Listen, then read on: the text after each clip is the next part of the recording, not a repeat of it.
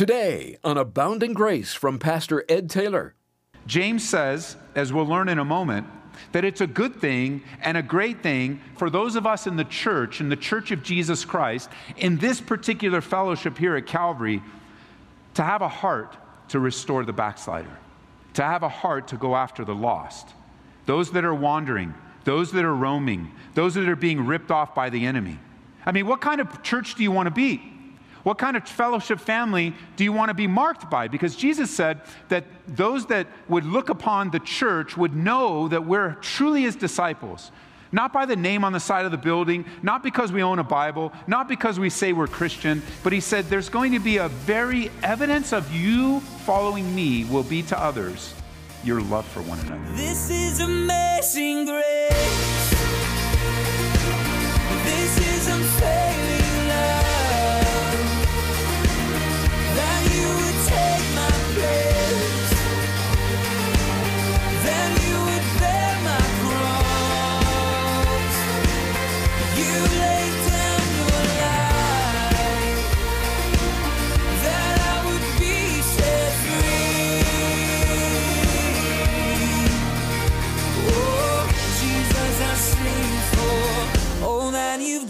for me. We're delighted to share the next half hour with you and welcome again to Abounding Grace. Pastor Ed Taylor is about to share the fourth and final message in our series on backsliding. And in this study, we'll develop a heart to restore the backslider. No doubt you can think of someone in your circle of friends or even your family that's wandered away from the Lord.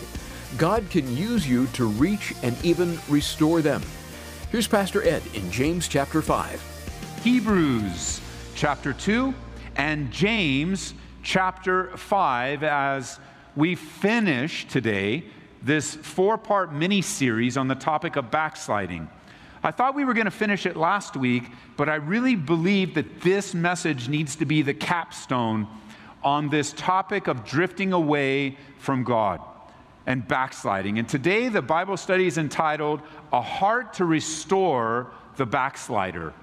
A heart to restore the backslider. Because if there's one thing about sheep that's certain, is that they're prone to stray away from time to time. And remember, when you think of physical sheep, remember the Bible uses sheep to describe you and me. And if there's one thing that is in all of us to some degree, is our proneness to drift away and to stray away. It's just in a sheep's makeup. It's how they were made and what their, how their minds work. Sometimes they stray so far away that they fall off cliffs to their death. Maybe you read an article not too many years ago from Turkey where I quote First, one sheep jumped to its death. Then, stunned Turkish shepherds who had left the herd to graze while they had breakfast watched as nearly 1,500, uh, 1,500 other sheep followed, each leaping off the same cliff. In the end, 450 dead animals lay on top of one another in a billowy white pile. Those who jumped later were saved as the pile got higher and the fall was more cushioned. There's nothing we can do, they're all wasted, one of the shepherds said, as they lost 20, one of the 26 families whose sheep were grazing together in the herd was quoted as saying. Now, think of that picture. One sheep goes off, and then another one goes, Oh, that's a good idea. And they go off, and they go off, and they go off. And isn't it true? Isn't it true? It's so easy not only to drift away, but to be tempted to follow others who do.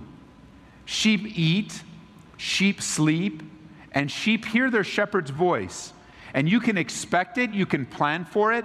Sheep stray away. The dictionary defines straying away as this to wander from company or restraint, or to wander from proper limits, to roam about without a fixed direction or purpose. And sometimes straying away can be so difficult that you'll find yourself going over a cliff to your own destruction. And you never really planned for that.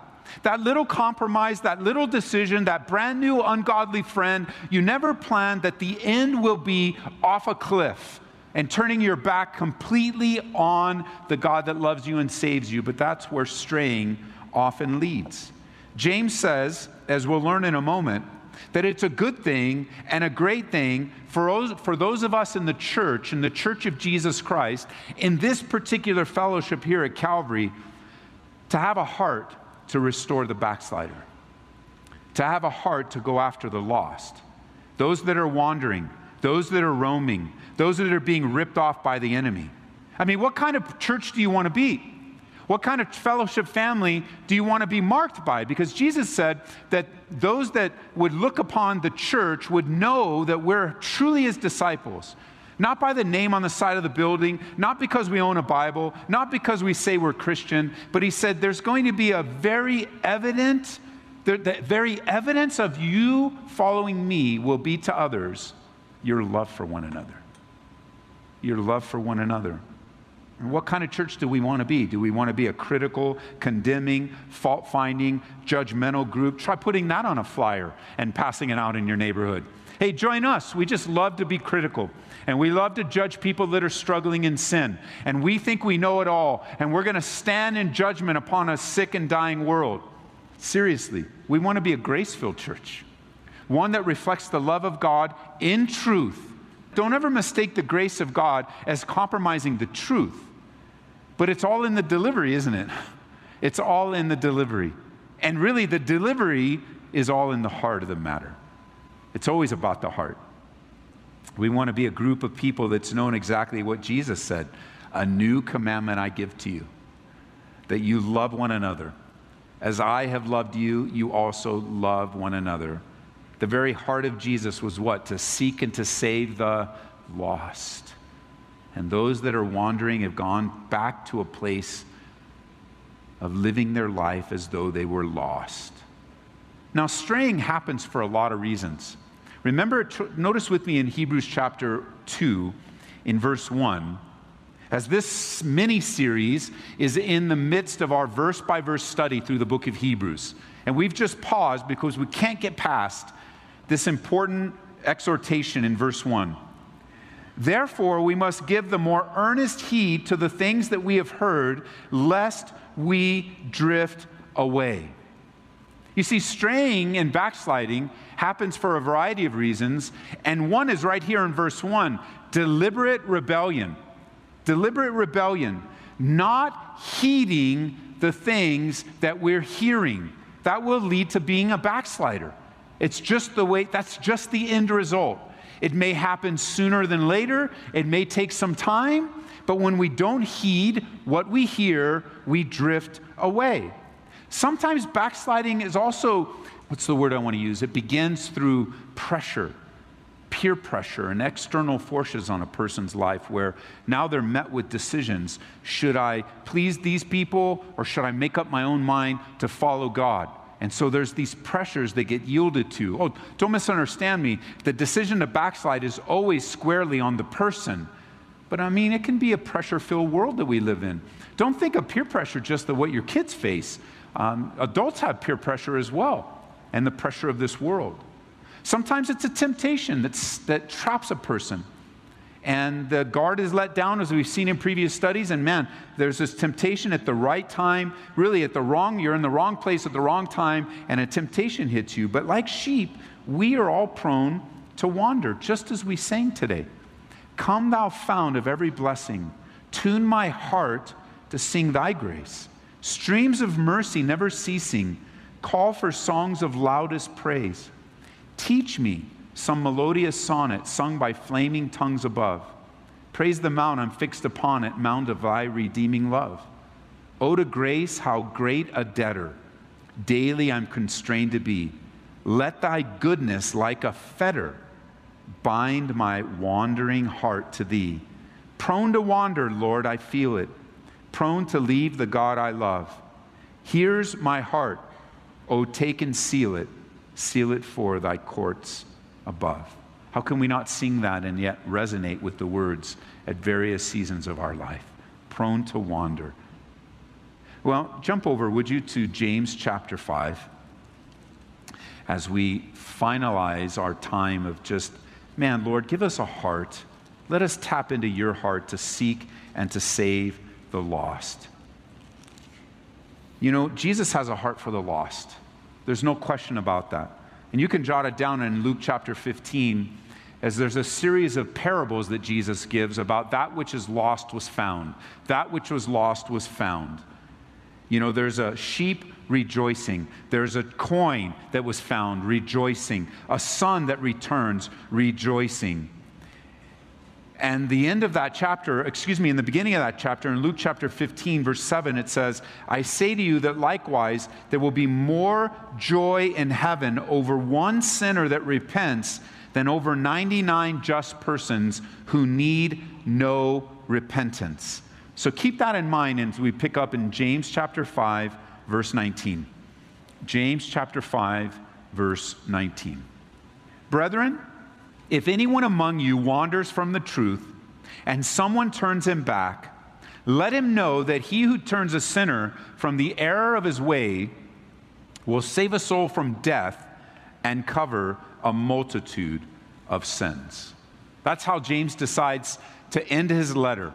The letter of practicality, the letter where he teaches us that, that faith without works is dead that he's such a product, practical man. And how does he decide to, to, to end his letter? He says, Look, guys, look, brethren, look, fellow believer, listen, if anyone among you wanders, you could say that here today. Hey, brethren, if anyone in this room today wanders, ends up wandering away from God, and someone else here turns him back, let him know that whoever turns a sinner from the error of his way is going to save a soul and cover a multitude of sins. Straying is going to happen among us in this room. Percentage wise, the amount of people that gather together here on a weekend service in our church, literally the way the percentages go, hundreds of people that would be once here worshiping and, and raising their hands and, lay, and raising their kids and living their life in Jesus Christ or aren't with us. And I always remember that from time to time when I see empty seats here because I have a vantage point of the church that you don't have the privilege of, and that is I get to see your faces. And I get to minister to your faces. I get to see you. And I know that so and so used to sit there and they're not there anymore. And I remember there was that group of family, that large family used to take up the whole row and they're not here anymore. Now, of course, any number of reasons could, could lead them. They could have moved away, they could have gone to another church. They, there's a, any a number of reasons. But a lot of times, the reason is they've just drifted away. They started out strong and not, are not ending well. And there is someone that's listening to me that will stray away. Don't think of straying away just physically either. I use the example of a few empty chairs, but that's not the point. That's not even, people can stray away and actually be sitting in a chair right now. you can be seeing me face to face, and you're here physically, but spiritually and mentally, you are as far away from the things of God that you could possibly be. Where you have no desire to be here. You have no desire whatsoever to, to worship God, to submit your life to God. You have no desire to any longer follow Him, but rather you're here physically, but simply going through the motions. Now, I have to say, for those that stray away, it's much better to be sitting in a chair right now listening to me than it would be to be somewhere else going off messing around and doing something else. Because at least you're getting 90 minutes of being a taste of heaven. At least you're getting 90 minutes uh, of being in the company of other people that do love God and remind you of your love that has been now lost. You left your first love some time ago. And it's good that you're here. And it's good that you're listening because the Holy Spirit loves you and is longing for you to come back into relationship. But straying happens in a variety of ways, which leads to the question in this. We haven't answered it yet in our series on backsliding. I mean, we have to some degree, but what is, who are backsliders? Who are exactly backsliders? If you're taking notes, let me give you a couple of options. Because, you know, I think where we ask the question, we get in, we, when we're talking to something like this, it's very easy to get all theological. And let's make it a big theological argument. Why don't we? Because what system of belief do we have? And were they saved or were they not saved? And are you eternally saved or not eternally saved? And then before you know it, you're arguing about things theologically, some theological argument, and you're not even caring about the lost. You want to figure out who they are first before. Don't worry about whether they're saved, unsaved. Don't worry about that. Just go get them. Just go get them. Have a heart for them. Well, you don't understand, Ed. We need to have it right theologically tied up. No, no, you, you actually don't. Because their relationship with God is between God and them. Just go get them. Love them. Take care of them. You know, don't show up to them. Don't show up and find somebody who's been wandering. well, you know, uh, what, what, and you give them a, like a checklist. Have you done this? Have you done this? And just, just go love on people that you know haven't been around for a while. Maybe your own family and friends. But consider this. Number one, I think James has three types of sheep in mind here. Number one, truly lost sheep, what we would refer to today as unbelievers. Because not everybody in a church service is saved. Not everybody that is listening to a Bible study has a real relationship with God. So there are truly lost people that we need to go. And, and Isaiah describes it this way All we like sheep have gone astray, we have turned everyone to his own way. And so sometimes we don't even look at the term backsliding, they're just straying away. They're lost. Number two, I think that another group of people that can be referred to here is what I would call deceived sheep. Deceived sheep. These are those that look like they know they knew the Lord, but have strayed away and have never really known him at all. They walk away from Jesus because uh, the reason is simply they never really knew him to begin with. They attended church, they read their Bible, but they never fully or completely or willingly surrendered their lives to Jesus. They were religious and kept religious rituals, but are also in the category of not being saved. You could call them cultural Christians or social Christians, but you can't call them real believers. But again, they've strayed away even from how close they were, how close they were to true salvation. And then, thirdly, I think the category of backslidden is the third uh, group of people that can be referred to here. These are those that really do know Jesus Christ and have turned their back on him for a season, like the prodigal son. This is something, again, I know that this too has become some, te- some theological argument, but it doesn't need to be because we read in the scriptures over and over again of true believers turning their back on God. We see that for a time. Because if they're really saved, they'll be back. And so we just want to go help them come back. But I can't help about Abraham, the father of faith who strayed and disobeyed God. Or Moses who served God truly but also murdered someone. I think he I think murder would qualify as straying away, don't you? David did the same thing, committing adultery and murder to cover it up. But was David ever a lost son during that time? He was not. He was a foolish man and a man wrapped up in sin, but one that God dealt with him. And he repented, in Psalm 51. Peter in the New Testament, he denied Jesus three times. Not just a denial like, you know, a little, uh, you know, I don't know if I believe in Jesus. Like it was a public denial to all that were there. And he, it happened, we think of denial as like, well, just saying, I don't believe in Jesus three times. But you got to understand, this was at the deepest moment of need in Jesus' life. He not only abandoned him and ran away from him, but in his time away, he denied him three times, the one that he devoted his entire life to. And did Peter come back? Not only did he come back, but Jesus personally restored him into ministry, personally. Told him he loved him three times. And then, man, go take care of the sheep, Peter. You blew it, but we're not going to focus on that. Move forward, step up. And that's the entirety of his life. So in verse 20, it says, Let him know that he who turns a sinner from the error of his way will save a soul. He who turns a sinner, a brother, a believer, an unbeliever, those that turn people away from their sin is a good thing.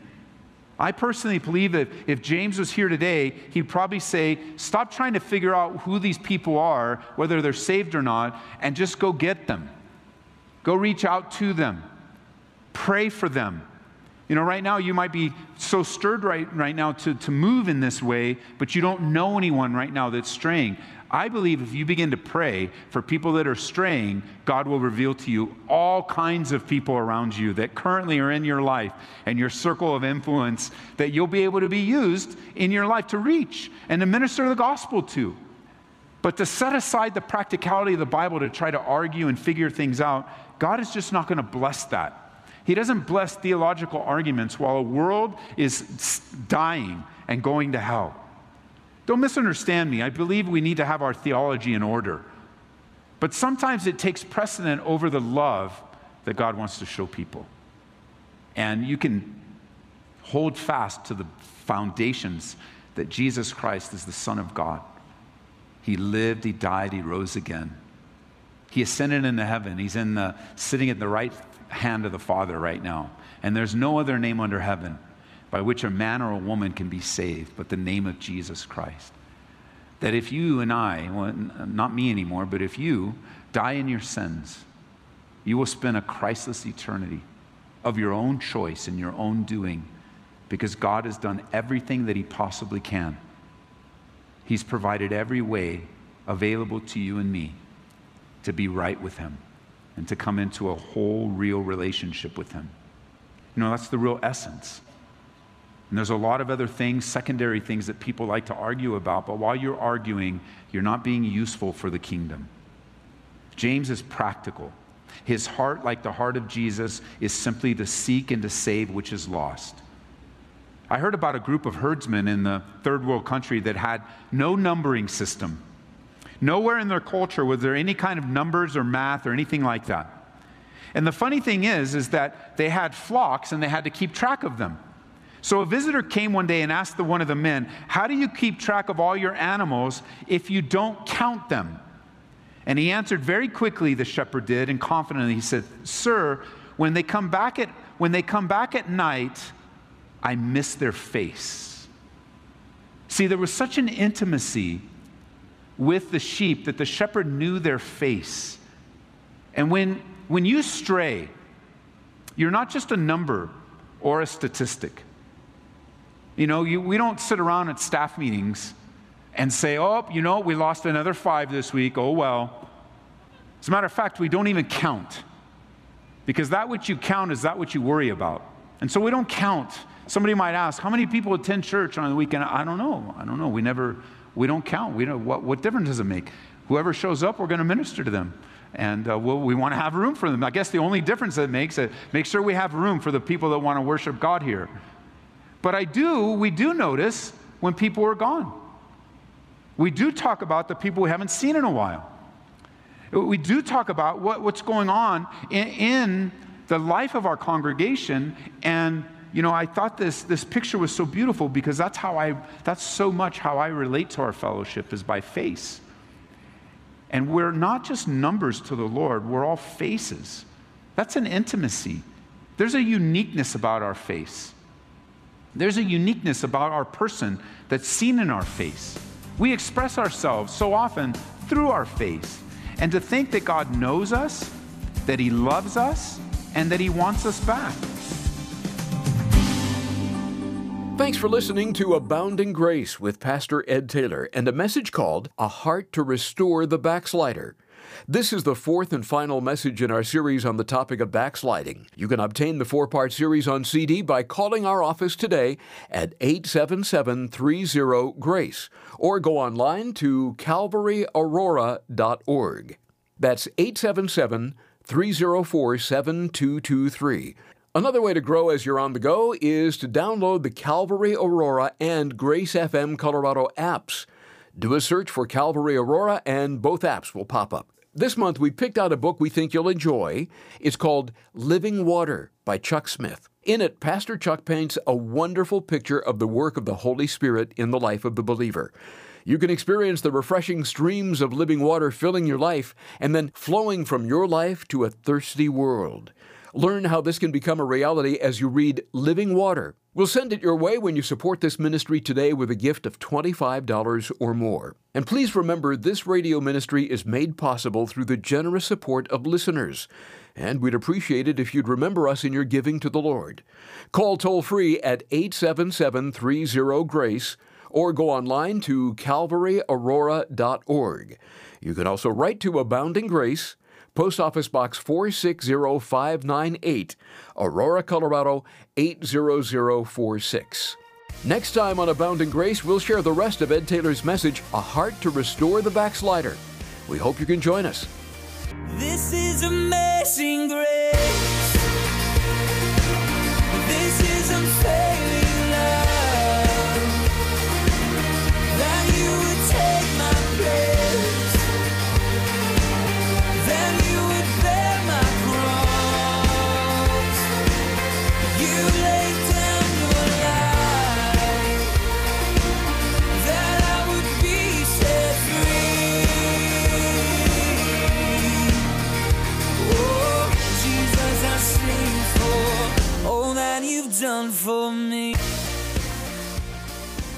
Abounding Grace is brought to you by Calvary Chapel, Aurora.